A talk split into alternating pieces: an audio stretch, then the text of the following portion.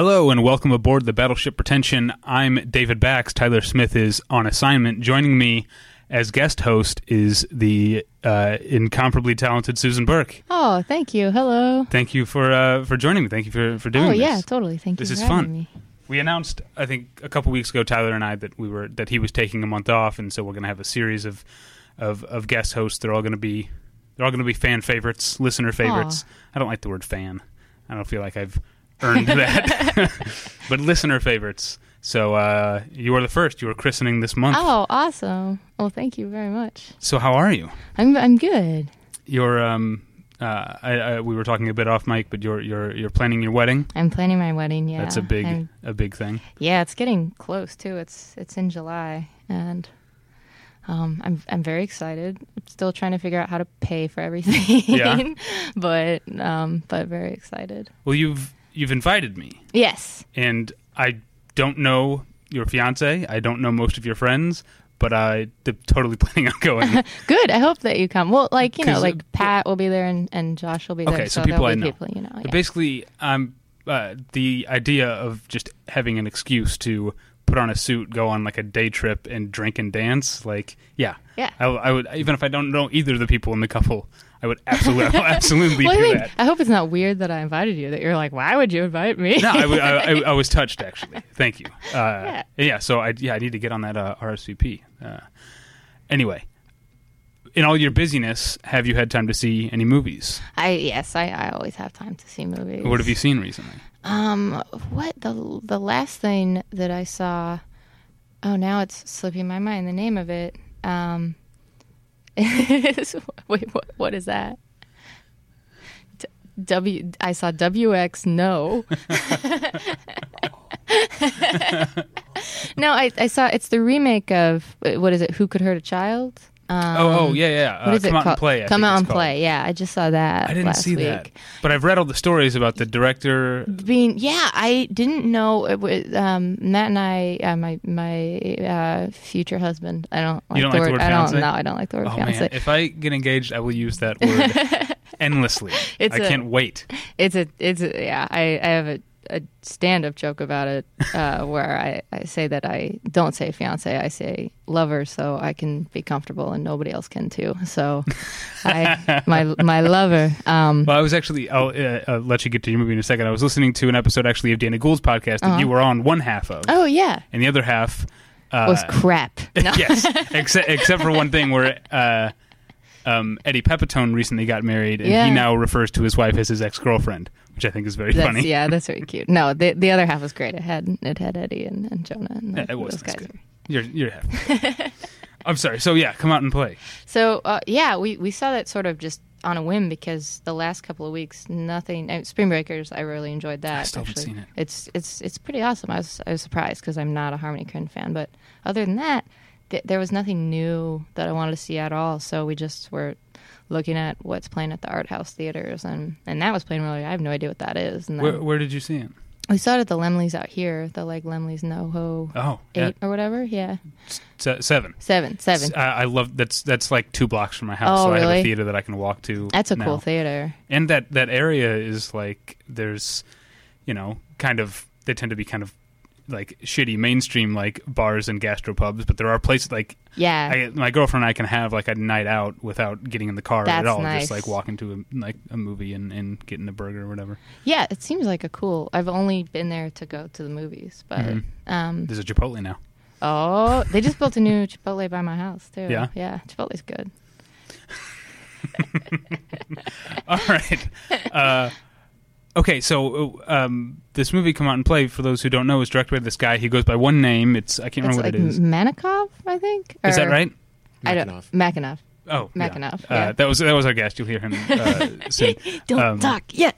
I, I kind of like the, the, the tease, people trying to figure out who that might be. Who is this? Um, okay, so Makinov, he, um, that's not his real name. He never appears without a mask on. mask, he yeah. apparently, according to the cast and crew, directed the entire movie while masked. Um, it's so weird and stupid. Does that does the movie seem like a guy directed it while wearing a mask? No, and I I didn't know that seeing the movie. Um, actually, it's funny because right after seeing it, I I looked up reviews because we were just like, oh, we don't know what this is. Let's go see it. Um, and uh, and really didn't know what it was. Had no idea that it was a brutal movie about killing a bunch of children, which was was a shock. That's a shock in this day and age to see in a movie. But um, the the title sequence was really cool. Like it's Yeah. just like made by Makinov, like just like, and it seems like it feels very um, early seventies. And then we, you know, and then I, I didn't know it was a remake of. Um, of who of who could hurt a child or called, who yeah. could kill a child, I um, which I haven't seen Yeah. either. Well, I feel like you're talking about a horror movie here, and that's going to uh, come up a bit in this in this episode. so, um, the the way that I've been doing these guest episodes is, is asking, like I said, listener favorites to be the guest, and then seeing if they know anyone they would like to bring on who hasn't been on the show before. So, as guest host, would you like to introduce our guest today? Um, yes, our guest is a wonderful, talented actor and also writer, um, and also dog owner, and also he has a really luscious full head of hair. and his name is AJ Bowen. Hi. I uh so do you get this thing where um I'm 35 and I noticed for the very first time that I have a hairline? I'd never noticed it before. And so Susan and my wife unfortunately have to hear me being incredibly like way beyond Woody Allen levels of neurotic. Do you think my hair's falling out? Uh-huh. Is it am I going bald? Because I wasn't prepared for that. It went gray when I was 19, which is fine. Shit happens. hmm But I can't I the, my hair is the only thing I like about myself. I think I've actually had like a very slowly developing widow's peak since about 19. Like this area. Well, now I'm incredibly educated about this, and Uh-huh. that's normal. That's called mature hairline. Okay. I found this out today. I think that's what you have. I think your hairline mature- is a mature- a, a mature hairline. Yes, is it? It, it That's what looks this, is, very this podcast is about, right? yeah. Yeah. hair. yes. It's the Hair Club for Men, sponsored. they gave us all. Well, let me tell you the first thing I noticed about you introducing the the guest, Susan, is that you are uh, uh, well versed in this sort of thing, being on stage, bringing people up, talking. I, I am, after six years do- of doing the podcast, still occasionally make the mistake of saying the guest name right away before giving their credits. I, I, I- did it, and that's I, that's always like very anticlimactic to be like. I, did, I did it fairly recently. I was like, our guest is Graham Elwood. He's done this and this and this, and I was like. Uh, Graham Elwood, and all the air was sort Well, we of didn't. Yeah, I didn't give any credits to AJ. No credit due. No. No, credit due whatsoever. I, I, I think that head of hair counts as a credit. uh, I imagine it's on your resume. my hair? Yeah, yeah. it's actual because it's falling out, so it's always on his resume. I'm trying to not say the F word, but I want. I'm throwing it spiritual. I'm sending it to you. I'm just kidding. It's not falling out. Telekinetically. No, AJ has been in a lot. He has two really big movies coming up, but a lot of listeners probably know him from House of the Devil and The Signal. Um, and this summer, uh, You're Next is going to come out through Lionsgate. It'll be a big, yeah. I, Yeah. I know people, like friends of mine who have seen, saw that movie a year and a half ago Me too. and have been talking about it and how great it is for a year and a half.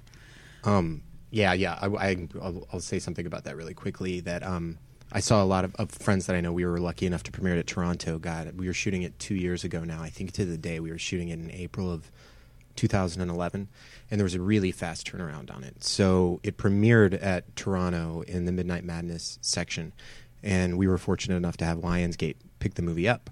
And really soon after Lionsgate picked that movie up, um, I guess we started started becoming aware that you know in terms of people know so much with social networking and, and with the in, in the digital age they know they're so aware of so much content but there's still a couple of areas where people are not as well versed and one of them is is delivering a film and turning it around and getting it out and so uh, some friends some journalists um, were giving Lionsgate a hard time, saying, "Give us our movie. What's wrong? Why are you sitting on this? What's wrong with the movie? You don't know how to do your job." It's like, well, they spend several, all of the millions on movies. I think they know what they're doing.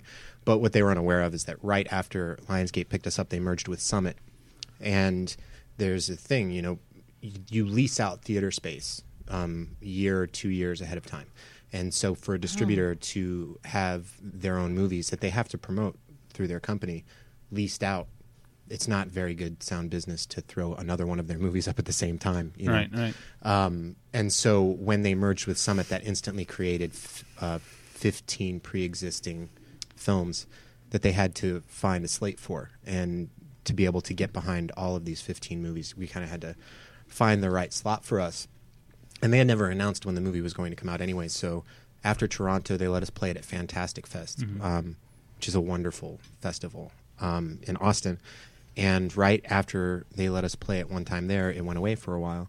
And we just, I just got back from South by Southwest Yeah. where we premiered it again. It was cool to go back to Austin with the movie and let people know that it's that it's still there, and and also that it's getting ready to come out. It's coming out August twenty third, and it's a very strange experience. Susan has had to listen to me talk about this. It's a it's a strange out of body experience to know that a distributor is going to be putting millions of dollars in the promotion of a movie that Yeah. we worked on because Yeah. you know the first movie that I worked on was with college friends. It was called The Signal, and we made it in ten days for fifty thousand dollars, and you know went through the whole Sundance process of oh this is going to change cinema just like Blair Witch, and, and we found out as I'm sure no one that's listening to this has ever heard of that movie that that's not what happens all the time. Um, so it's been an education. and It's been strange to know you know they just put the trailer up last week for You're Next, and seeing them promote the film it's it's a different experience. Well, f- first off, I think you're underestimating the Battleship Pretension listenership. I think Yeah. a lot of them have heard of the signal. Seen, seen it, yeah. Um, uh, but I'm so glad that You're Next is coming out because it reminds me of uh, I guess this is maybe five or six years ago when Lionsgate was going through a, another sort of change, and there was a really good genre movie called The Midnight Meat Train that got kind of essentially lost and buried. It, it uh, I, I got to see it at the Nuart because the Nuart themselves asked Lionsgate like for permission Yeah. to show it. It never really got a release, so I'm glad that You're Next is. Uh, is that movie is is gonna be seen. cool. It's, one of those ones cool. I'm always That's telling Stuart people. Gordon, like, right? Is it? No, no, it's, no, um, Oh. no, but um, but. Bradley Cooper. Uh, it's the Bradley Cooper vehicle. It's based on Clive Barker's Oh, wow. story.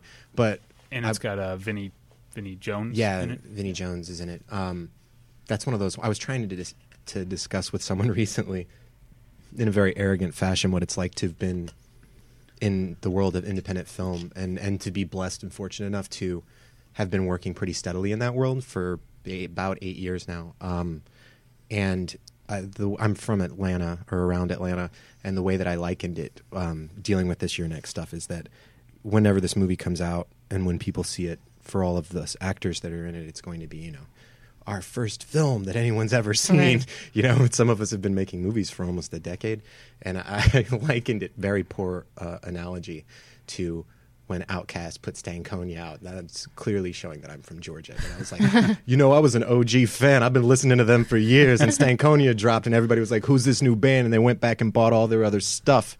And it was it's like I'm now hearing about people watching Midnight Meat Train because of The Hangover. It's kind of because that was like Right, right. pre-Hangover Right. Cooper.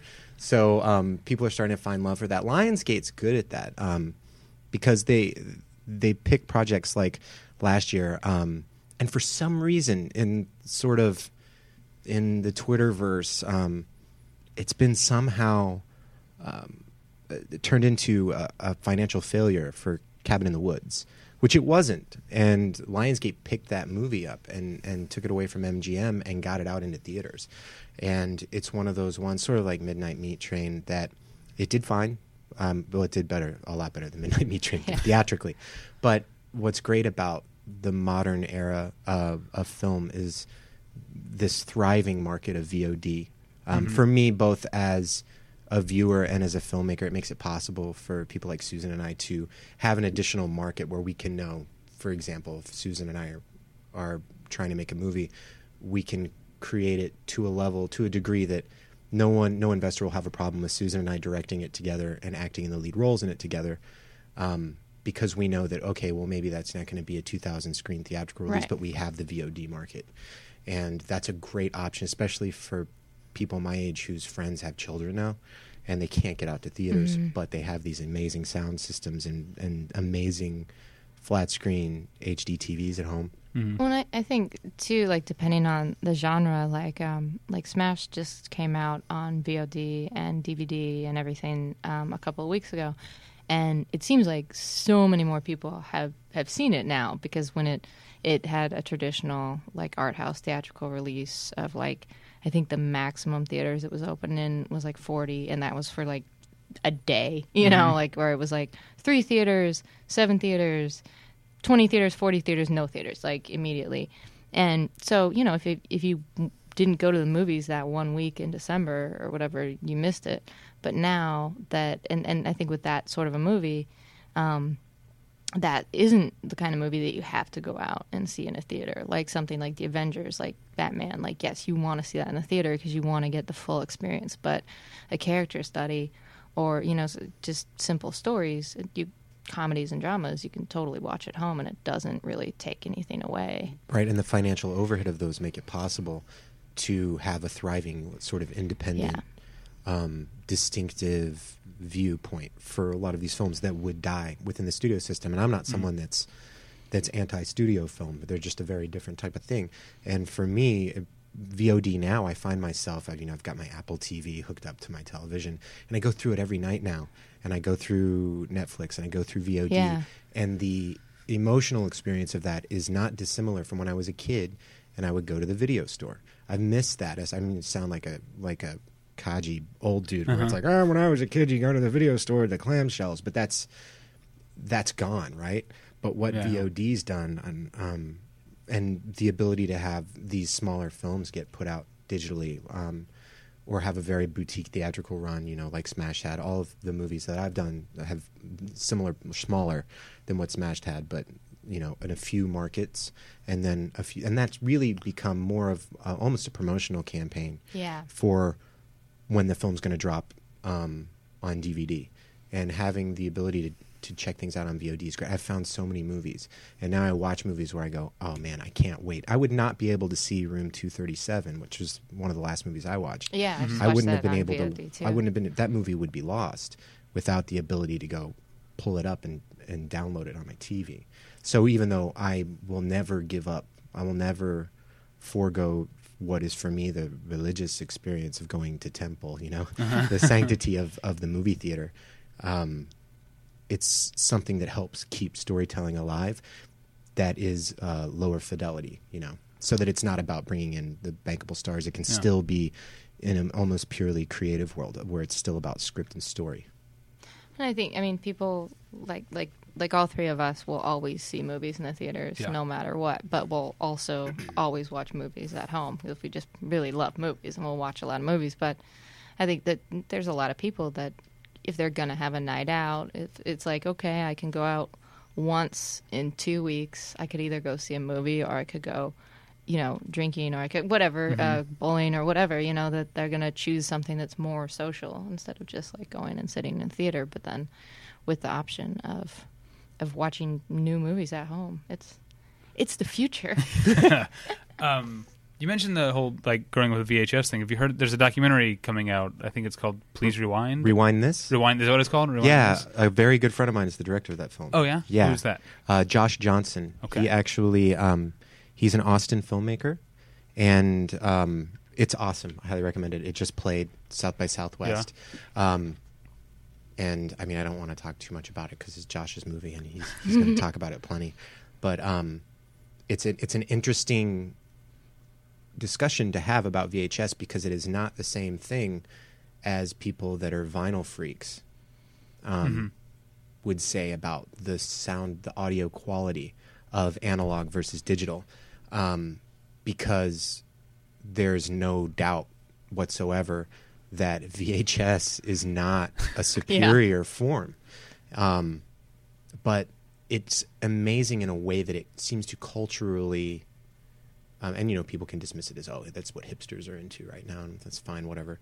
Um, i'm a hipster cool because i really like my vhs collection. But it really brings people together. And and going back to that you know when we were talking about going into video stores everybody remembers going into their friend's parents basement and what movies they were going to try to Yeah, sneak yeah. you know everyone remembers what it was like to have those clamshells or to have the sleeves and we're like, "Don't! You'll wear the tape out. Put it in the separate re- rewind box." You know, that's how you knew your friends were wealthy or hi-fi. You know, they had the separate little container that slid right in. You could rewind it immediately so that you could watch Die Hard and Predator over and over Yeah. and over again. I uh, uh, I've always been uh, sort of something of a some, somewhat nocturnal or, or night owl, and, and so if like the kids on the baseball team or my my group of friends, uh, what little friends I had as a kid, if there, if there was going to be like a sleepover for a birthday party, I'd get there and I'd be like, okay, when everyone falls asleep by like 1.30 or two, I'm already checking out like which movies am I going to watch.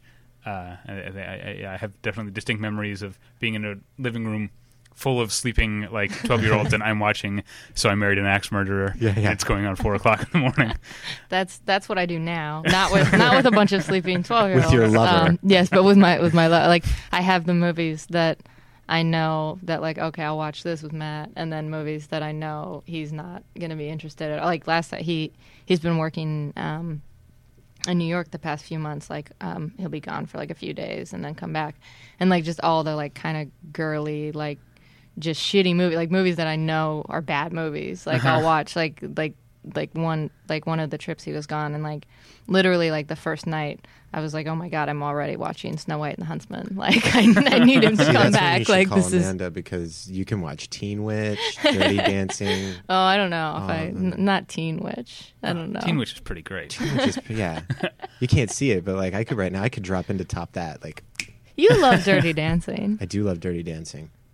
I'm not a fan of Dirty Dancing, except for when she says, I carried a watermelon. I think that's a really funny line reading, and I find her very I like charming. it. I like it so much that I I stole a scene from it if uh, and and forced Susan to allow it to be in our screenplay. Yep. Okay, I actually uh, put a pin in that because I do want to talk about your screenplay, but I also want to talk. I want to go back to talking about horror movies real Right. quick because. Um, I'm, I'm I'm familiar with. Yes, those. you've been in movies directed by Ti West and Adam Wingard, and, and Yeah. these guys are, you know, very much part of this generation, being featured in things like VHS and the ABCs of Death and Mm-hmm. stuff. Did you fall into that, or are you a horror fan yourself? That's a two part answer. Um, the first being that I grew up on horror. Okay. Um, and and partially for a lot of the reasons that we were, the, the things that we were discussing before. Um, I grew up in a fairly religious household, and that was something that I wasn't allowed to see. But you would go into the mom and pop video stores, and you would see the cases for these movies. I will never. I think that there are a lot of us that remember the cases of movies, and possibly not even the titles, but uh-huh. we would see them and we would know one day I will watch that movie. I'll never forget seeing I Spit on Your Grave, the box for it, and being like, one day that's mine. And what a horrible thing to think Yeah. when you're like 11 years old. Um, I certainly don't feel that way now. Um, but that was a, an entire relationship that I had. And for example, all the Friday the 13th films. I'll never forget the front and the back of all of the boxes of those VHS cassettes and how frightening they were before I had any context about what the movies were. And I had a friend, um, still um, like a brother to me. Um, his parents were a little bit more liberal with what they allowed him to watch. So I would go over to his house, and uh, I experienced all of these horror films first through him, and that was pretty much exclusively what we watched. Um, I know that lots of times when you talk to actors who have made a lot of genre films, and then they seem to be doing other things, um, it seems sort of like a stepping stone, something that they got into so that they could get out of it as soon as possible. But for me, the other part of that answer is that it was just a happy accident because I grew up watching almost exclusively those types of films, at least during my formative years where I was starting to figure out what storytelling was and what I was interested in. And um, so I had a voracious appetite for him and had seen everything um, before I'd ever made one film. And the first movie that I made, I booked off of a random audition in Los Angeles from a casting director. It was in a play that I was in. And I couldn't have known that it was going to be as not high quality of a film as it ended up being. Um, but it And was the- a film name called? Creepshow 3. um, but I remember when they told me it was Creepshow 3, you know, I owned the first two on both Laserdisc, VHS, and DVD, and I was like, I don't see King or Romero here, and uh, what's up? Um, but I got to make a movie at Universal like six months after I moved to LA. So in my mind, it was like living the dream. My best friend, who's a film director, um, was visiting my wife and I in Los Angeles while I was making that movie, and so he and my wife came up to Universal and got ushered in on a golf cart and like, oh, we'll take you to see AJ, we'll take you to a Star Wagon, you know, as though I'd made it, um, which was fascinating in and of itself because this is how I should have known what what the quality of the movie was, aside from having read the script, um, was that every six minutes we had to stop shooting, and the reason we had to was because the Jaws ride would start, and Oh, and man. I was like, well, Spielberg would get that shit shut down. Like, there's no. So every six minutes, a tram would go by, and you know they would shout, you know, oh, brand new Universal picture, even though Universal had nothing to do with this film. Uh-huh. And I remember we were shooting at the best the the set for the best little whorehouse in Texas, and Which again, is an awesome movie. again I've being a, a product of the South um, and, and a bit of hero worship to Burt Reynolds, I felt Mm-hmm. very very cool about being there, and um, so I thought, you know what, they always wave and. I've made it. I'm a movie star now. You know what? They would, you know, it's time to give something back. They'd really appreciate me being a regular person. So I walked down to the edge of the set and I had like my morning cup of coffee and a cigarette in my hand, but I was dressed like a security guard because that's what I played in the movie, right? and this tram goes by, first one goes by, and I wave, and it's like, hey, I'm just a regular guy. You all can achieve your dreams too, like I clearly have.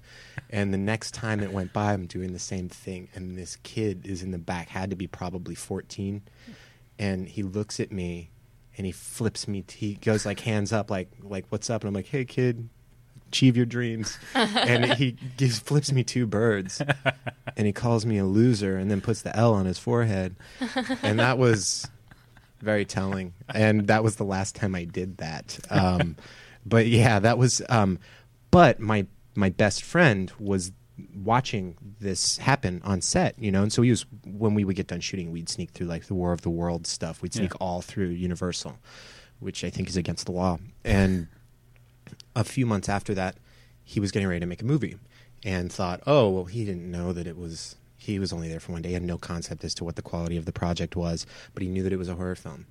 And he and his producing partner, who was also a college friend of mine, these guys I, I grew up with them, um, said, AJ is the star of a horror film at Universal. We should get him to be in our horror movie. we don't know anything about horror movies, but he does. He likes him a lot, and so does Scott. So we'll put him in the movie too, and then we can sell it saying that horror actor AJ is in it. And um, they wanted me to play this one character in this movie. And I was like, I don't want to do that. I've been playing good guys my whole life. I'm, s- I've always been playing like silly comedies. I want to do something with some meat on it. I want to. I want to. I want to explore some darkness. And so that movie ended up being The Signal, Uh-huh. and I ended up playing the guy that bashes everybody's bashes like a little girl's head in with a pesticide tank and is in, t- totally insane, right? And the reason I did that movie was, even though they were best friends of mine, was oh well, he's a movie star now. so they could convince their investor, one investor who wrote them a check for fifty thousand dollars, that it's okay. We've got an established actor in it, which is total bullshit. Um, so I ended up doing that movie, and it ended up being, you know, it's still my favorite movie that I've been in. Um, partially, or uh, probably in, in large part, to how special of an experience it was to the guys that you know you learn about cutting films together on on. You're still talking about decks. Creepshow 3 here, right? Absolutely, absolutely. I'm looking forward to the Criterion Creepshow three. Yeah, no, it was uh, it was a really special experience. But little did I know that that one time playing like sort of like the dark dude that I would look up eight years later and had been like pretty much exclusively being like the crazy emo guy with a beard, which I grew out to do that movie, and now it's become a thing where, you know, I, I'll get a call like Ty, Uh-huh. for example. Um, we we worked we got together and worked again um, this past fall. The very first thing he said to me before we did it, before he'd even written the script, was like, "Bummer news, dude.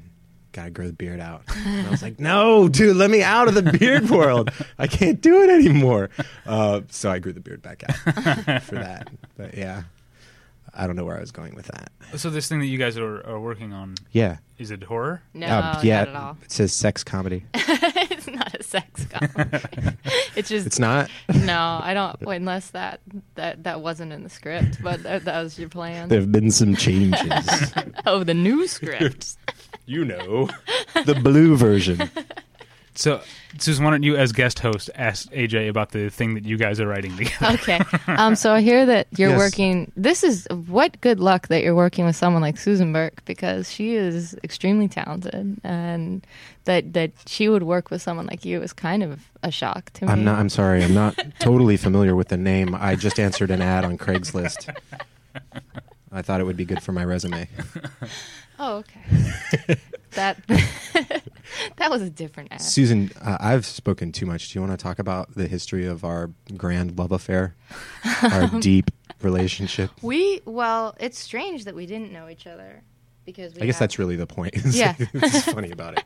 um, because we have a lot of, of friends in common and have you know people that, that we've both known for for years and and never really cross cross paths until Twitter. Um, and you like well, you started like mentioning Stalking me you. and stuff Stalking on you. tweets, and I was like, w- like who is this guy? And then I I was like, wait, that's that actor. like what?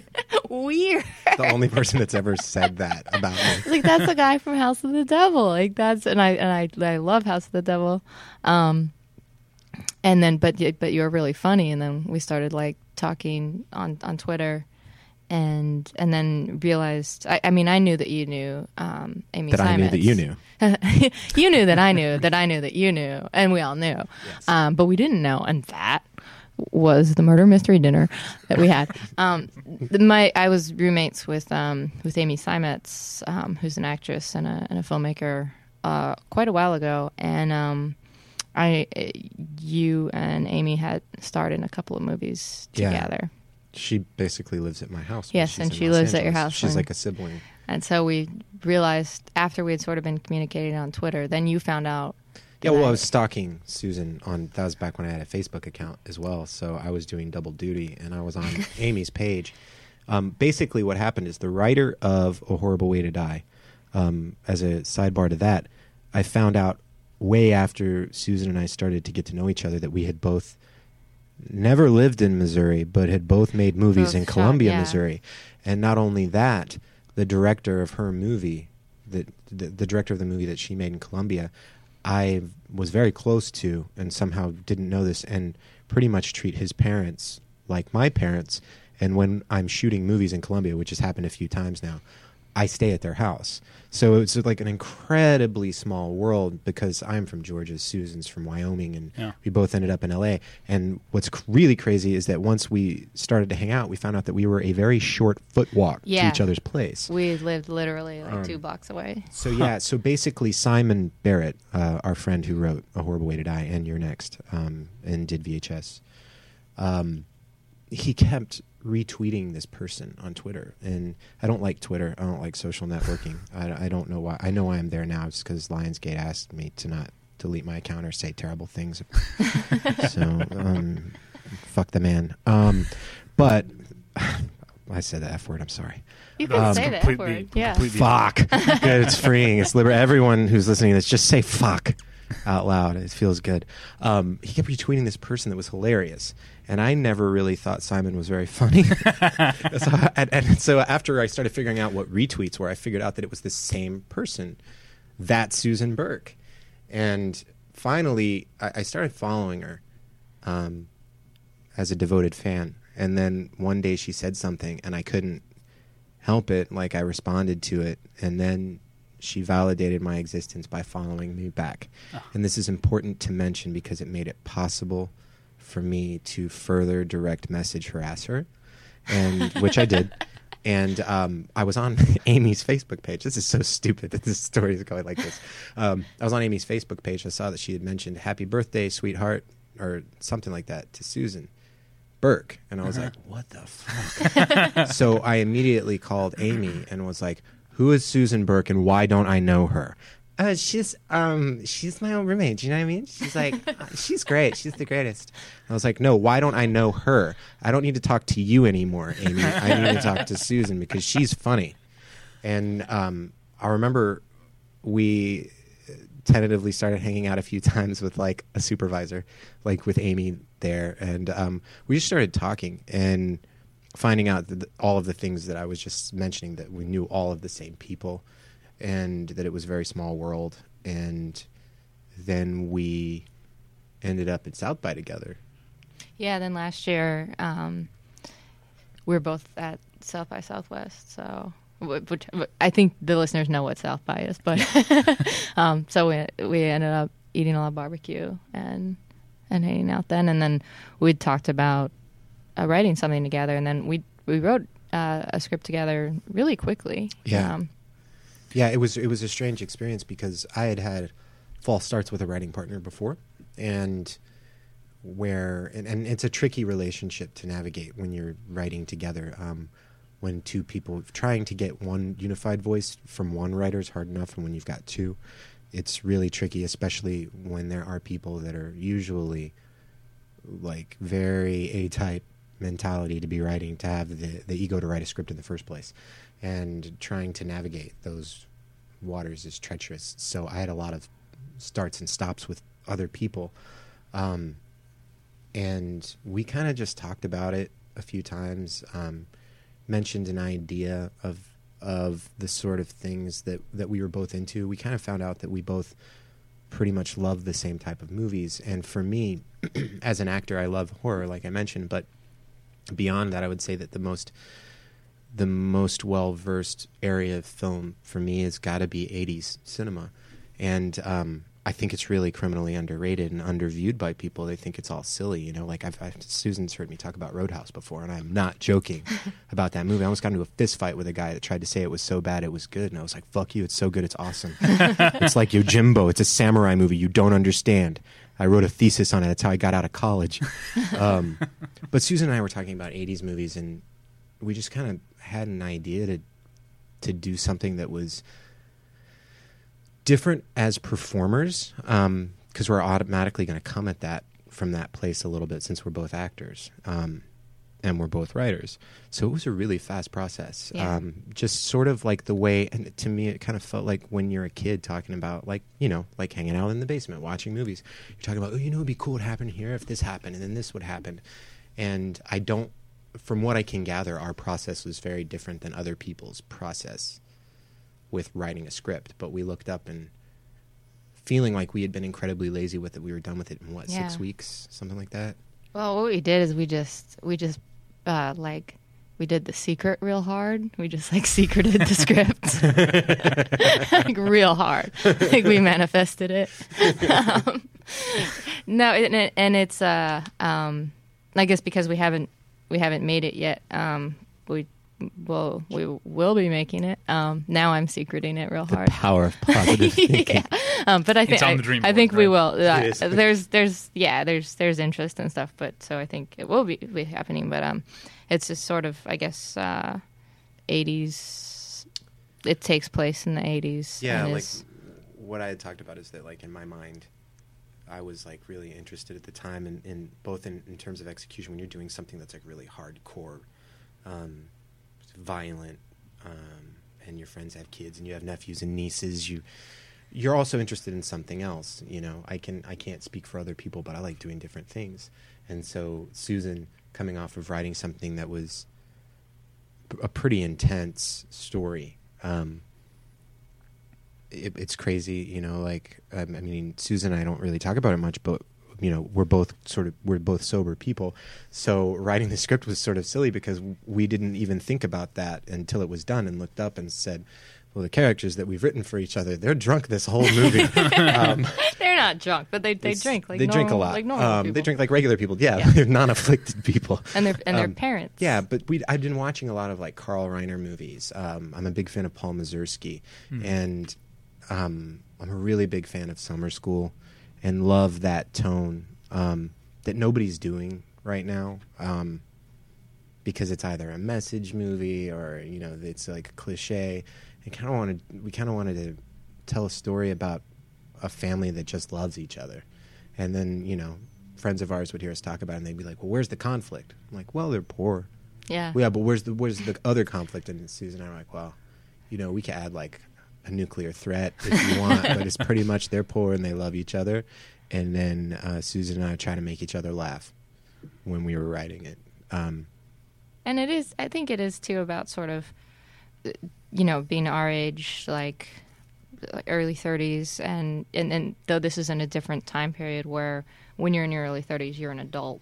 Um, and and so and and parents you know and i think like especially living in los angeles it feels like oh i'm just growing up just right now. Like i and then we wanted to write it like no these are these are adults. These are adults being adults. These aren't you know like adults that are really big star wars fans or something which is you know i am a really big star wars fan but He's a liar. but you know that, that they're the grown-ups but then to still have them sort of struggling to like um put be their own family and like it's sort of about like getting um like establishing your family for yourself instead of like the family that you come from and so there is there is conflict i think for for each of Right. the characters kind of going back to where they're from and and dealing with with their parents and their family that they've um, that they haven't had a, a lot to do with. So, I mean, there is conflict in that, but there's not conflict in, in like big major ways. What I was saying know? is that there's not um, North Korea does not invade America at any point in our script. But yeah, we each kind of wanted to do something that was that would be fun for us to act in together. Mm-hmm. So you know, when you're friends and you're creative people, you're like, well, we need to find something that we can act in together. Oh, I've got an idea. Why don't we just write it? yeah, And then we're like, well, at this point, we've written it, and we're going to be playing the two lead roles. Uh, we don't really want anybody else to be directing this because we're both directors as well. So it's like, okay, well, cool. This is this is an easy sell. Here's our script, written by us, starring us, directed by us. Give us all your money. Thank you. So, as um, directors, do you guys envision it having, in terms of like, in addition to being '80s inspired, do you see it having an '80s aesthetic? June, think? you- June- Te- telephoto lenses, smoke Does in the matter? foreground, that You sort go of. go for it. it's set in 1987 All right. so so it's um and and for a number of reasons other than that's where the story lives in but when you talk about the 80s it's much more interesting i think for writers to talk about to tell a story in a time where there were not cell phones uh, where there were there was no internet um, it was a different type of, of world. When you think about how radically life has changed, almost all of that change has to do with the immediacy of communication Mhm. now. So much of it. I mean, Yeah. crazy for me. To, I started high school in 92 and I graduated in 96. At the end of that, the internet was around. And, you know, I got out of college without a cell phone. I moved to New York. I was living in New York for two years without a cell phone. And now I see, you know, like my seven year old nephew has a cell phone, has an iPhone. Um, that just makes that's a different type of living and, and it and it requires a very specific type of storytelling and there's something about the culture of the 80s that sort of resonates with the two of us that it just seemed like the right time to do it also the music was so good Yeah, and plus we can make some of our male friends have perms yeah, which is yeah. A couple things. Your seven-year-old nephew has a an iPhone. yeah I, it, like up until I was 14, I was routinely leaving my jacket on the bus. yeah Like, i know right can't. I, if I was a parent of a kid, I wouldn't want to trust them with a two hundred dollar device. i don't trust any children I got an Anything. email from my um, from my nephew sent from his iPod that was that was really cute. That uh, that that was uh, about Smashed, and he said, "Aunt Susan, I want to see Smashes." and that was it. That's like and it said sent from my iPod, sent from. I really, iPod. I really like to think about children watching Smash specifically for some scenes with Nick Offerman. I really want to see someone. Um, do you? Th- uh, isn't it? Um, do you think it's because of people uh, roughly our age? I mean, it sounds like you're a few years older than I am, but roughly our age who. Do you think my? But does can you tell from my hair? I, yeah, when you walked in, I was like, "This guy's about guy's five years losing older his than I am." That's me in five There's a years. matured hairline. um, uh, you see things like with uh, with Drive, like what was that 2011, um, a couple years ago, which I didn't love that movie, but uh, that very much embraced that aesthetic of Right. that time. And do you see that coming back because there's a a, a generation of people who grew up on that now now making movies? I don't know. I'm burping. Oh, you're burping. Go ahead. yeah, you look like you were Stretch. really considering my question. yeah, that, that as well. I mean, I, I, and I suppose that Drive does have that aesthetic. I don't think about it. I mean, other than like the the artwork on on the But posters. it's very synth heavy. I get what you're saying because it's got like this sort of like Michael Mann but like the movie I thought era. of was Manhunter when I saw Drive, which I love Manhunter. Yeah, as it's dated got- as dated as it seems, it's it- got it's that an awesome it's movie. got that same sort of like that meets Walter Hill Mhm. kind of a thing going on with it. Um, I get that. I think that um, I think that's naturally going to happen because when you've got our generation of people that are now not just the young people making movies, but you know people working actively Yeah. in the studio system. You know, Jesus, we could I could be president if I hadn't done all that cocaine. um, Barack Obama did cocaine too. It's in his book. Sweet. it's Obama's America. Everyone do cocaine. It's fine. It's fine now. Um, I think that you're going to, the things that are starting to interest me um, when you're looking at cinema, I think that we're predisposed as, as a culture, as a, as a popular culture, at least domestically, with th- things like social networking sites. Everything is either the best or the worst, Mm-hmm. and people are predisposed to, to view things sort of cynically. So I see that a lot, and it's a bummer, you know. But while that's going on, I'm also being reminded that this generation of people that are making movies now really grew up on 70s American cinema. They watched a lot of Monte Hellman. You know, they grew up on 80s cinema. They were watching those movies. They, you know, like people like me know are really well versed in Walter Hill Mhm. and, um, you know, I would tell people that, and and and what I was talking about before about without irony, like I legitimately believe Beverly Hills Cop's an amazing film, and I can start to see people that have watched formatively those two decades of Mhm. cinema um, starting to make films. Um, it's it would be impossible for them not to. Just like if you recall, um, after Pulp, there was there was before Pulp Fiction came out, and then there was Yeah. after. And for two years, every movie was trying to be Pulp Fiction. Yeah, it changed the cinema language. And when you're talking 70s cinema, every movie that came out did that, you Mhm. know? And so you've got these people that have been inspired by it. I think you're going to see a lot more of it. I think um, some people use it just as an aesthetic. Well, but- I think too now actually there's a similarity with um, independent cinema and on demand um, as as to the way that studio pictures were being made in the 70s. Like Right. you look at something like Harry and Tonto, like Mhm. that somebody, you know, going into like a studio and pitching like I want to make a very long movie about a man going on a road trip with a cat. I wanted to start And- Art Carney. yeah, an art Carney who hasn't worked in like 30 years. and, you know, just, and it, I mean, which that's one of my very favorite movies that wouldn't have been made in in the 90s, I don't think, but but could very easily be made now Right. with, uh, you know, 300 to 600,000 dollar budget Mhm. to get sold to IFC, you It's know, like, like, like what you're talking about. That happened for about a year and a half in the late '90s.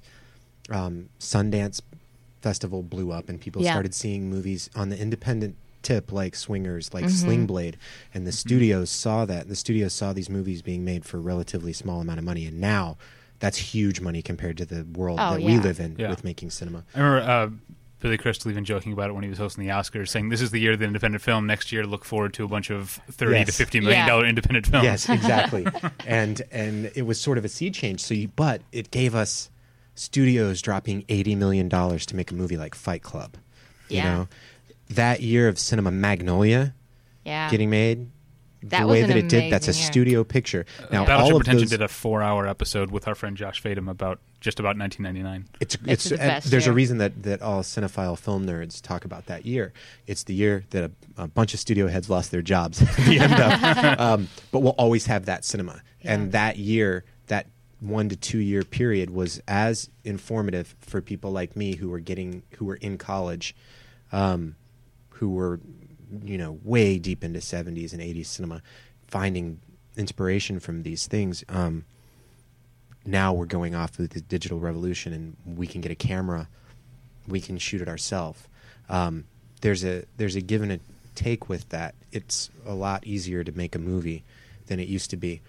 And some people don't respect the medium enough to really learn how to do that. So they're like oh well you know i saw they'll see something like slacker and they'll fail to recognize that linklater knows Yeah. storytelling Uh-huh. to a ridiculously high degree. Um, and they'll just go, oh, well, it's a dude talking. I can do that shit all day long. and then they'll see Clerks and they'll be like, "Oh, but no, you just make it black and white. That's an art film." And Mumblecore is born. Like, Fuck you! Don't bring that word up. Um, but yeah, like a lot of people don't don't see the value in learning the pedagogy, but there are a bunch of people who do. And for me personally, a lot of the guys that I've worked with, um, you're talking about people that have found a way to make it work in this in this time. You know, like our friend Amy, um, able to make a, a story, tell a story on her terms, and she knows her craft. And now people start taking notice of that. The mumblecore people. Um, you see people like my good friends Ti and Joe Swanberg and Adam. Um, you're seeing studios again starting to go. Oh wait, who are these Duplass people? Who's Lynn Yeah. Shelton? Come make a movie with us. We'll give you a, a whole million dollars to do it. And they're figuring out things, you know, like with Cyrus, where like if we get a couple of names of actors that are starved for creatively fulfilling projects, we can keep the budget pretty low, and then we can make these quirky, weird movies. And Did you see Jeff Who Lives at Home? yeah, That was uh, I, I really was disappointed with how that seemed to come and go because I thought that was a but it's got a Really a great really, movie. but a lot of those movies now have a really strong shelf life. You know, and I personally am like, thank you for having Rae Dawn Chong in a film again. you know, it's been a long time since Soul Man. But I also feel like Jeff Who Lives at Home is a movie that like my mom would love. Like I, I, I wish Yeah. that I wish that it, that more people had, Is- I had haven't seen that. I haven't seen it because just the sort of premise of like I, I dismiss anything that's like oh it's a man child like oh it's a grown up and it's and I'm but not it's about so much more. well I'm sure it is well now I'll watch it It's also now- got Susan Sarandon. oh I love So there you Susan go. It's also inspired by M Night Shyamalan's Signs, which is uh, Everything is at this point, isn't it? okay. I want to put the brakes on because you guys have said uh, a couple of things that I want to. Uh, you guys have been so interesting. I haven't really I been apologize. interjecting. The, yes, trying not to So be so we interesting. talked about a movie that forward. doesn't exist But there are Yes. things I want to, I want to say. love it. First off, I want to say, Susan, I'm so glad that you wrote back to AJ's DMs because more than once, someone that I follow has followed me on Twitter, and I've sent a DM like, "Hey, would you like to be on the podcast?" Oh, looks like that person doesn't follow me anymore. so I'm glad to hear that that, that does work for some people. Um, I also want to mention that I also love Beverly Hills Cop, but I think it has a really weak ending. That uh, always, uh, when it gets to the big shootout at the end, Can you be more specific? Uh, this is a serious. This is this is serious allegation. When I think about how much fun and how much momentum Beverly Hills Cop it, it has, the fact that it culminates with like Judge Reinhold sort of popping up from behind a hedge and shooting a a, a, a, pistol is is Yeah, but that's cinema little bit of a verite, man. That's real life. Life is a letdown. it's really cool and fun, and you go to the strip club with Axel Foley, and then it ends and you're dead. And um, I, I just think that that it was keeping it real. So I Look, I I only disagree with you by a matter of degrees because I like I own the DVD. I go watch that movie anytime. Um, probably the best movie Martin Brest ever made. Uh, I'm trying to think what else uh, he, he would be on. we don't the, need to talk about it because it's just Beverly Hills Cop. It's fine. yeah. What else did he make? I don't want to talk about it. Meet Joe Black. Gigli was that him? Did he make Yeah. Gigli? think he Yeah, did. he did. Yeah. Yeah. So not a lot of competition, I guess, in his career, but yeah. Uh, and then okay, I want to talk about mumblecore. Yeah. Why don't you you don't like the word or I don't really have a problem with it, but I know that my friends that make mumblecore films do. Um, I think that there's a misconception. Um, it was an art movement that was not. It, there was nothing going on with it that was calculated from the people that were making movies that were termed after the fact as mumblecore. Yes, Right. I'm, I'm I'm so on the same page because I like a lot of those movies, and I have also we, we've had people on the show before, uh, Aaron Katz and Andrew Reed, who made Yeah, know Quiet Aaron. City and Yeah. Cold Weather. We had um, multiple times we've had um, uh, Dallas Hallam and Patrick Horvath, who made Mhm. a movie called Entrance. That Yeah, got, I got love Patrick. Saddled with that label, Patrick's my buddy.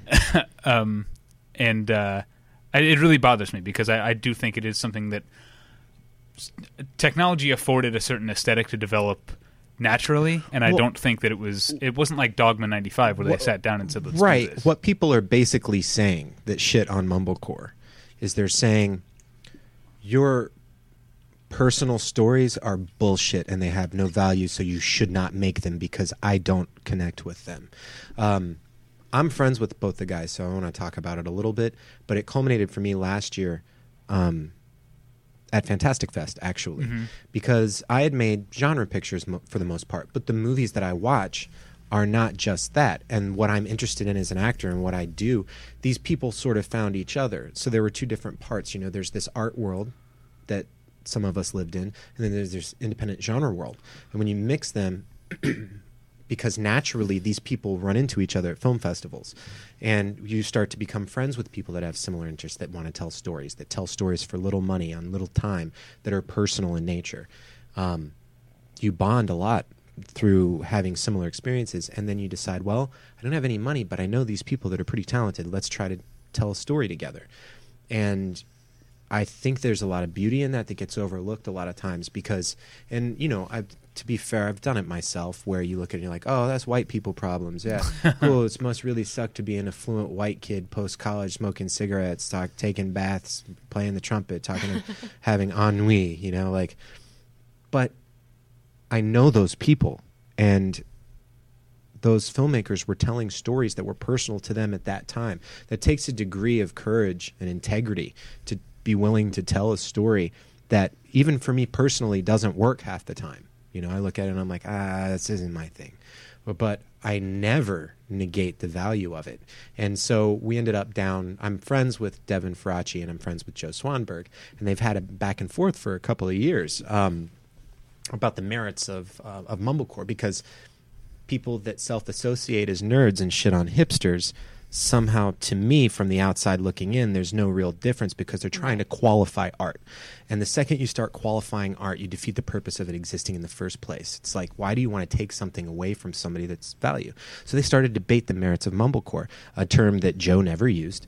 Um, all Joe knew is that, well, I have $10,000 from someone that I can make a movie with. Okay, that means no jib arm. That means no serious post or color correction. There's, for $10,000, I can make a couple of lasagnas and we can shoot a movie in eight days. And so I'm going to try to figure out how to do that. And then if I can sell it for 15 grand, maybe I can make a movie, ne- the next movie for like 11 or $12,000.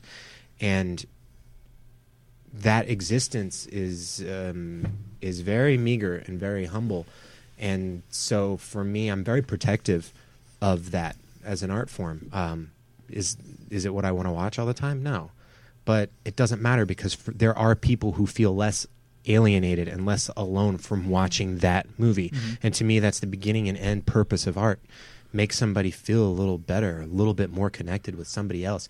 If if they have a shitty life, just 90 minutes where they can forget how terrible it is and think maybe I'm not totally alone. I'm not trying to be pretentious here, but that's the words you're using alone and alienation stuff. I know you're talking about the genre as a whole, but I think the thing that spoke to me so much about entrance, and uh, I saw the film, film first, and then we became friends with the directors, Yeah. is that it's uh, probably one of the best movies I've ever seen about what it feels like to be alone in a big city, right. uh, which is a very specific uh, type of type of Right. ennui. And, and and some people that's not their thing. Fine, I hear people crap on Ti all the time for you know like slow burn, or they get it's like the the nerd patrol, which I'm a part of. I'm wearing a NASA T-shirt. it's not fake, you know. Like I can't associate with it because they're determining what's cool and what's not by you know passing judgment on Twitter or, or on their blogs or on their websites, and they're they're completely dehumanizing the art, which is the entire reason for it to exist. And so I'm, you know, speaking, speaking of my friend, he's a good friend of mine, but Devin hated entrance, and how he told me he did was like, "Oh, AJ, you're gonna love this movie," and and that's when I found I saw it, and I was like, "Who who made this movie?" And that's when I found out that my best friend Jacob, who directed Signal, um, lives next door to Patrick. Oh. And so Patrick just walked by and he was like, "Yo, Patrick made entrance. AJ was in Signal." And they were like, "Oh my God, it's nice to meet you." And Ti introed the mo- introed entr- entrance downtown. Um, and I I think that if you start trying to qualify what should be made, especially when you're talking about something that costs very little money, that's very personal to someone, you've lost the whole purpose of art. Um, and I think philosophically, anyone who would throw that energy out there, if you took them aside for five minutes and just had like a rational, like heart to heart with them, you know, deflated the ego on both sides a little bit, I think that every single one of them would say, "No, I I agree with you. There is value. but it's sort of like that same culture that we were talking about before, where everything's the best or it's the worst. There's nothing that's oh that's fine. I told somebody that I thought the place beyond the pines was it was all right. Um, that turned into AJ hates the place beyond the pines. Quite quite literally, it didn't even require a telephone game. I just told someone, uh, you know, it was fine. And that turned into AJ thinks it's the worst pile of shit ever made. I'm like, what are you talking about? um, but yeah, I all those people that made mumblecore movies or made alternative cinema, you know, they would talk about Cassavetes. They would point you in that direction. And then, you know, the people that are opposed would say, well, Cassavetes had scripts. And that's fine. An art movement that's organic, that isn't calculated, has pros and cons. But those people that kept making them are now making bigger movies that are still personal. But you can see, you know, it's sort of like the wheat from the shaft. Like Linklater's making amazing movies now, mm-hmm. you know, mm-hmm. and he has been the whole time. Not every movie is a grand slam, but he's trying every time to do something interesting. Soderbergh, same way. These are the guys that started out doing what the Mumblecore, Mumblecore guys were doing. You know, they were telling personal stories. Look at Lena's got one of the biggest shows of all time now. That's a Mumblecore person. And and what I would say to that is beyond the internet chatter of whether or not there's any value in girls. There has to be because mm-hmm. there are 23 year old women that have felt alone in America or parts elsewhere that when they watch that show, someone opened up their brain for the first time and is showing everybody else how they think and, and more importantly, how they feel. And again, that's what art is. And I can't say that there's, I can choose to not watch it if it's not my thing, but there's absolute value in that, you know? And the studios are noticing, networks are noticing mm-hmm. because, you know, Joe's new movie, Drinking Buddies, has Olivia Wilde, Anna Kendrick. It's his best film. It shows a maturity. And these people that kept making movies, they put up with a lot of bullshit criticism from people that are just like, I'm so tired. Nothing ever happens in their movies, and then it's just boring, and I don't get what people are liking. They're actually reactionary responses to the New York Times mentioning them and saying, I, there was something going on there. You know, like, and, and for me, like, to hear Ti today, it was amazing to see the response to Roger Ebert passing. Mm. Yeah. To see for for one day on the internet all of these people that shit on everything and each other, who I know are actually friends with each other. They all just stopped and no one ironically said, "Well, did any of you actually know Roger Ebert?" They're like, "No, we'll miss you. This was an amazing. This was a watershed Yeah. person in cinema language. And for someone like Ti, his ability to make movies was instrumentally marked by Roger Ebert giving him a positive review. Not only that, just starting the conversation of cinema. Just that's all that all these things should be. Conversation starter. They make people bond. And that's what we did when we were kids, and that's what these filmmakers are trying to do now. Um, uh, a couple of things I want to say, and uh, we can because I wanted to talk about Roger Ebert. Um, as as you mentioned, this episode won't go up for a few days, but he he died today, the day we're recording this. Um, but I wanted to go back real quick um, to add to your point about about girls specifically, but the, these sorts of um, very personal stories in general. A- anyone who listened to what you said and took from that, well, I've never been a 23 year old woman, uh, is denying themselves some of the uh, opportunity and power of art. That's uh, it- uh, I, I think opening yourself up to the idea that any personal story that is not personal to you can still be effective is uh, I think what's that's something that's made me a better cinephile and uh, I dare say a better person. Well, I mean, and, and those people who say, I've never been a 23 year old woman, have you ever been a Vietnam veteran? Have you ever, you know, been a Jedi? Have you ever been anything that I've you been a see? Jedi Have you ever been a. Ghostbuster? Though, I mean, like, there's, I think, and, and not to be like, well, as a woman, but I do think that a lot of the criticism of girls specifically and of Lena Dunham specifically is really misogynistic. And it is, if that show was about you know male characters doing the same thing i think there would be the criticism there would be the white people problems but there wouldn't be the like you know people saying like there hasn't been a black person on season one like it's, like so what like they- they're not racist it's there's like five people on the show you know Look at the difference in the discussion of nudity on that versus the Oh. nudity on True Blood. oh right and the way the conversation happens. It's pornographic and extreme on girls. no On True Blood, it's sexy.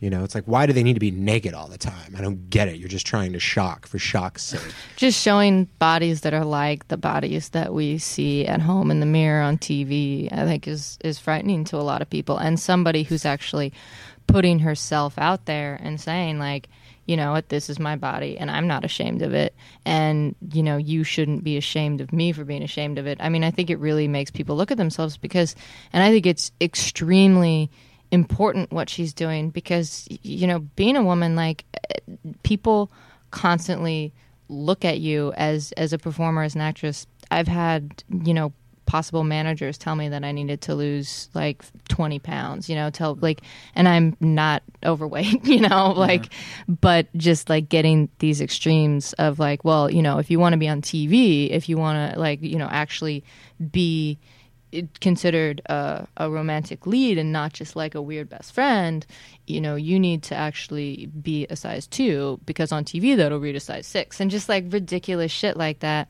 which it is extremely misogynistic. And I know that men go through that as well, that there is like the pressure to not go bald and to not get fat. Why are you looking at me? Why were you looking at me? but but I think it is very different and I think that, you know, people are so used to like seeing if there is a woman that is, you know, and and Lena Dunham's not overweight, so I hesitate to say overweight, but it, but whose body isn't you know, cookie cutter Hollywood mm-hmm. hot girl body, if she's nude in a movie or something, that's a joke. That's yeah, she, exactly. That's, that's, what I was going to say. Is that it seems like someone takes those lessons of of like humanity, which yeah. basically what you're talking about, and goes, you know what? Let's have a TV show where the two leads are fat and they talk about how they're fat all the time, yep. but they're in love, so it's sweet. America yeah. will love that shit. Yeah. Uh-huh. And then you watch five years of network TV. You know, it's not all shit, but like I, they're learning the wrong lessons from it. That they're even having the conversation about that is like you're not really seeing what's going on. Well, it's just, here. I mean, how often when people talk about Roseanne, like, and when Roseanne was the biggest show in America, people would always be like, "Oh, she's fat and she's she's obnoxious." No one was saying like John Goodman's so fat, and like John Goodman, love him so much, but he's much fatter than Roseanne Barr yeah, ever was, well, and that was yeah, never. He, he he has lost a bunch of weight in the last Has year. he? So. Yeah, yeah. Oh, that's that. Um, that's good because I want him to live a lot of time. Because I love him uh, spoiler for Treme season one, he dies in Treme season one. What? And then there's like a dream sequence or flashback in Treme season two where they brought him back for. and he's like 120 pounds thinner than he was. Um, uh, anyway, that's not. Well, his point. ghost is his ideal self, right? Um, but in, in it, uh, I know this is turning into a TV discussion, but um, one another thing because I'm a huge TV fan, uh, I watch as much TV, if not more, than I do movies these days. Um, uh, in addition to the the the, the bodies uh, uh, thing that you guys are talking about, there's also just the idea of uh, a show like Girls being led by very flawed characters mm-hmm. is somehow so much more of a turnoff to people who are happy to watch Walter White or Tony Soprano or uh, you know uh, even uh, Raylan Givens on Justified, like all these all these people who have a lot of problems, a lot right. of things that are not mm-hmm. healthy and not likable, but we're so much willing, more willing to not even not only put up with that, but embrace it, and then call Walter White's uh, wife uh, a bitch, which is the most uh, annoying right. thing in the world to me. She's like yeah, the yeah. most. She's the most like human character yeah. on the show. Well, Walt Jr. is pretty when, human. Yeah. when people talk about those things, you know, when they're like, "Well, it's just it's a terrible role model for people." I'm like, you again, fuck off with that because. that's not the purpose of art. I am not a fucking politician. Okay, mm-hmm. Um, that's a, not supposed to make somebody. This is how you should try to live. No, it's saying this is how some people live. And again, people can plug into that. And the quicker that people, any person that can relate to art, it helps them get closer to the essence of being them. I'm not talking about morality issues or whether or not someone should be an axe murderer. You know. Um, but each gets, person should decide for themselves whether or not they should be an axe. Absolutely, just watch my movies and see what happens to people that murder people with axes. It always ends badly. As a matter of fact, I'm pretty sure mine and Susan's movie won't get distribution because I don't kill anybody with an axe in it. Well, and and so. because there's a female character in it who doesn't give an awkward speech at a wedding. Um, which... No, I think that's what I do, isn't it? I give an awkward I, speech at a Red Lobster. Sorry, spoiler alert. but just that you know, like talking about like like female lead characters, every single Hollywood movie or or you know, and a lot of the independent movies starring yeah. women in the last two years have revolved around weddings. And I I love the movie Bridesmaids, and I'm a huge Kristen Wiig fan but like they're like, this is a great movie. Great, let's make 19 other movies Yeah, exactly. about Uh-huh. about women getting married. And I'm a woman getting married and a comedian. And if I see one more comedy about women getting married, like I'm gonna fucking freak out because women do many, many, many other things besides get married. And like but you know what else they do that I now know from watching these? They what? poop and fart. they, oh yes, they they do that, and that's that's funny because we we don't expect Because you're princesses. it's I mean it's literally it's as old hat as like having like somebody saying pussy, but they're not talking about a cat. Like just like really, this is our joke.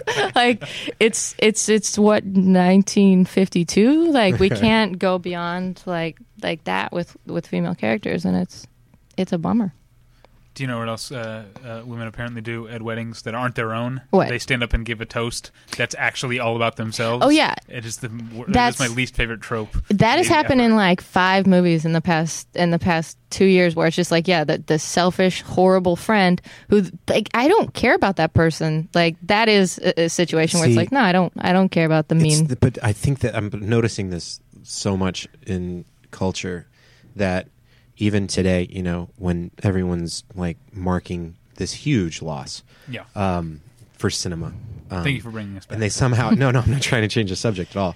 They they somehow you still watch 70% of people that comment on it in social networking are somehow making it about them in some way, you know, and and that's fine but to a certain degree, but it reminds me of that David Cross bit, you know, when he's like, "So do you think um, on 9/11 do you think the employees at the New York, New York casino in Vegas, do you think on 9/11 they they felt it just a little bit more? You know, because I quite literally saw someone today on Twitter say, "Always loved Chicago. This is a terrible loss for all of us." And I'm like, "Well, okay, wait. Okay, wait. So you once started reading more of their tweets, and I'd watch them talk about it all day long. Like I'm, I'm literally crying right now. And I'm like, you're literally crying, not figuratively crying, over what? It's a sad moment, but like they're like, I have lost everything today, people. It's like you never met the man.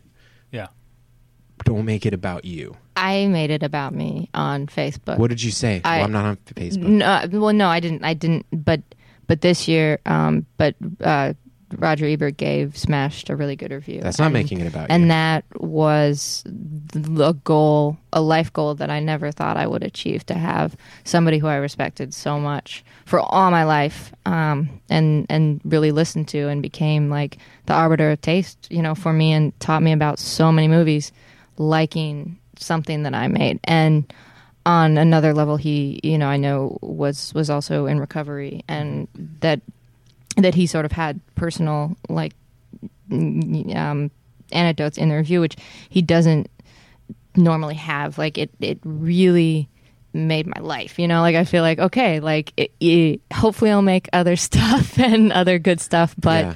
but that is a goal that that I've achieved, and and that I never got to meet him. I wish that I could have met him and you know thanked him for everything that he's done, but but that so I so I did actually make it about me You're that an awful that person. I'm a I hate terrible person. You're not my best But friend anymore. that's that's a good way to, to inject yourself into it. You've got an actual thing to add. Yeah, to that's not the same as like I remember I I was a, I watched a John Hughes movie once. No one feels more pain than I do right now about the passing of a total stranger. right, right. You know, But you know, um, to to bring it down a little bit, like I didn't when I heard I I, I haven't uh, tweeted or anything about it because I didn't know what to say because I was, um, I, I did I t- took myself by surprise by how upset I was, right? yeah. uh, a- and so I still don't know like how to be eloquent or anything about about it, but that um, both as a as a movie a cinephile, uh, the age that I am, who could watch at the movies and uh, with uh, you know with, with Siskel and Ebert, uh, and also as an, someone who has been aspiring to be a film critic, and I guess now technically I am a semi-professional film critic, but. Uh, he was not only a great lover of movies, he was also a really good writer. Yeah. Uh, and, and I think that was um, uh, very important and very formative for me. And also the fact that he would give something that I try to do, he would give the exact same amount of time and energy and thought into a review of Daddy Daycare as he would Irreversible. Like, Yeah. uh, no matter what the spectrum, he respected uh, respected movies. I kept seeing things today where people would say, I didn't always agree with the man, but I respected him. And I get what they're saying. Um, because, and, and this is becoming a rarity right now. And that's one of the reasons that I think that people responded with so little cynicism. Um, not about his passing, but about people's heartfelt responses to it. I expected more people to start shitting on that part to go, oh yeah, you knew him like I was just doing. you know? um, they were much better people than me. Um, I was taken aback by how many people were being people that I that I know to say if you didn't know someone personally, you've got no business talking about their passing. Those people were were mentioning his loss, and it's becoming rare. Right, it's becoming less prominent that there's a conversation and a dialogue about cinema. We're getting into this world where it's increasingly less about. You sometimes have to wonder, and I think quite fairly, with when it comes to um, when you read a lot of criticism, you start to wonder: Does that person even like cinema? Yeah. You never question that about Mhm. about that man, and he and and and no one seemed to take that away from the two of them together either. And passionately, I remember so strongly when they would more than when they would disagree on a film Yeah. together, and the way that they would just go at each other. But you knew these men respected each other, and Have you ever seen that, that clip on YouTube of them, like, that outtake of Yeah. them like sniping at each other? That's so great. yeah. yeah, I'm gonna watch it the second I get home tonight. It's so good. But he just, you never, no one ever questioned his love, and it was so thoughtful. And yes, there are things he didn't like that other people did. I never read anything from him, and this is someone who made predominantly the types of movies that he largely shit on for his writing career. you know, he was not a fan of my favorite type of horror film at all. So it was lonely as a kid to be like, I love slasher movies, and to have Ebert be like, slasher movies are pointless. Yeah. You know, but he somehow would have a way of writing the language of it and, and the intellect and the open heart, kind heart that he seemed to have. Uh, you'd come through the end of it and you'd be like, oh, well, agree to disagree. Thank you, sir. And that's awesome, you know? Well, and he did something that uh, that I think, especially now, like our generation is so quick to judge and so quick to shit on something. Like I, I feel like that's just the thing is like take a thing, what can you make fun of it for? Like what's terrible about this? Make the quickest joke you can about how you know just be snarky. He would always look for the good in things and look for the good in in ridiculous movies and you know he would point out like why there is merit to it, even when he didn't like the movie. And I loved that show as a kid because the conversations would be, you know, they would sometimes they wouldn't change each other's minds completely, but they would like respect each other's opinions on that and they wouldn't be like, Well, you're a fucking asshole, what do you know? Which is I feel like America.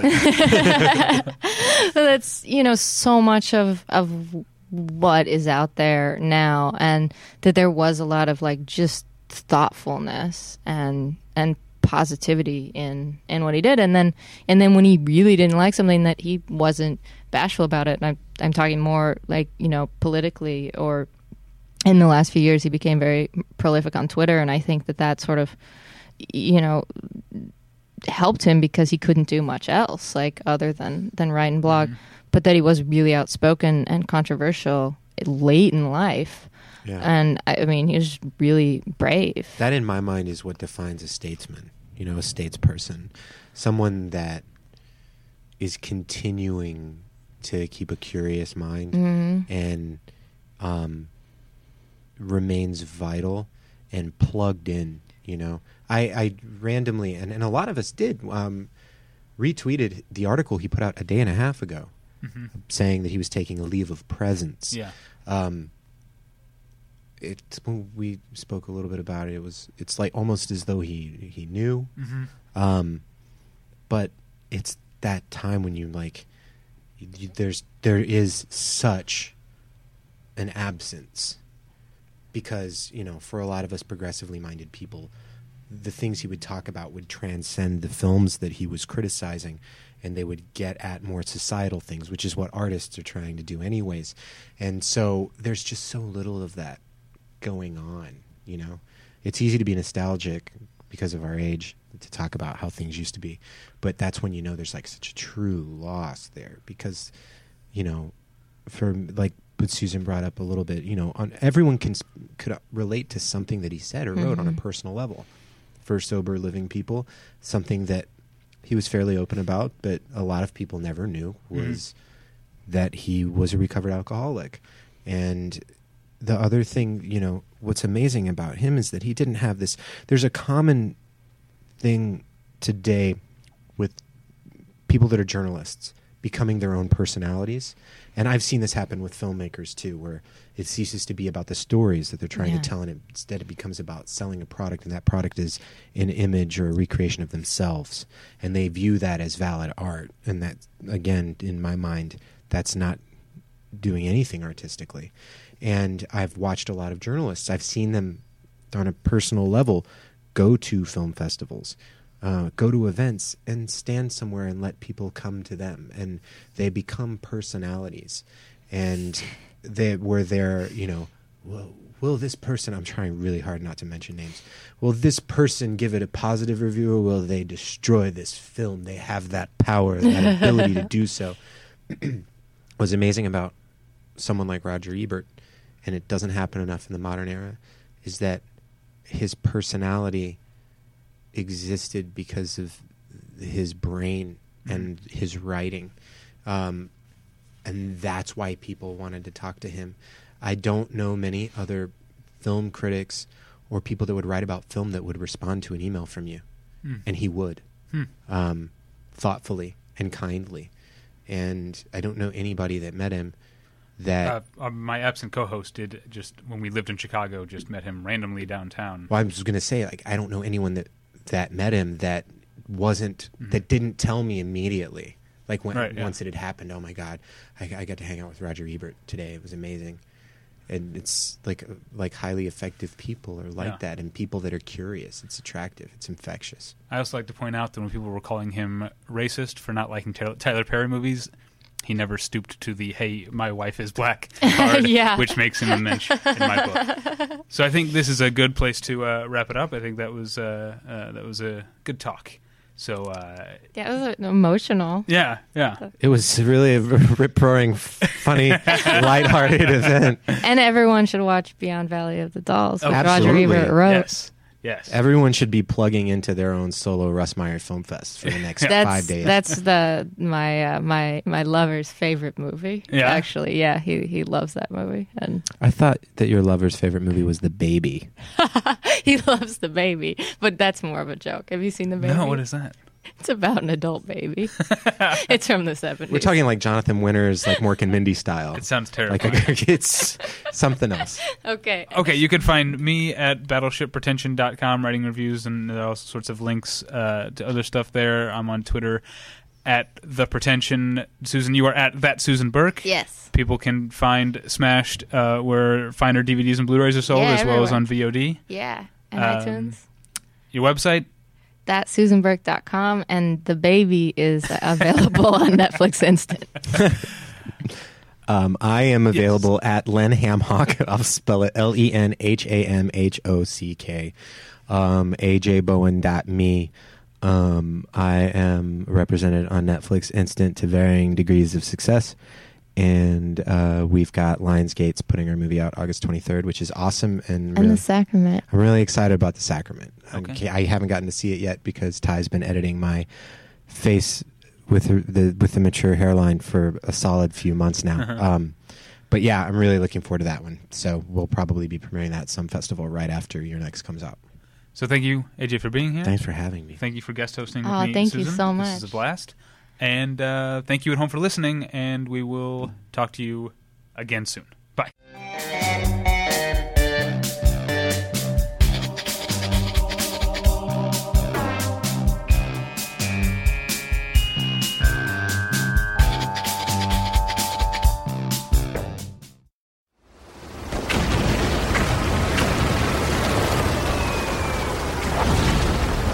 This program is a proud member of the Battleship Pretension Fleet.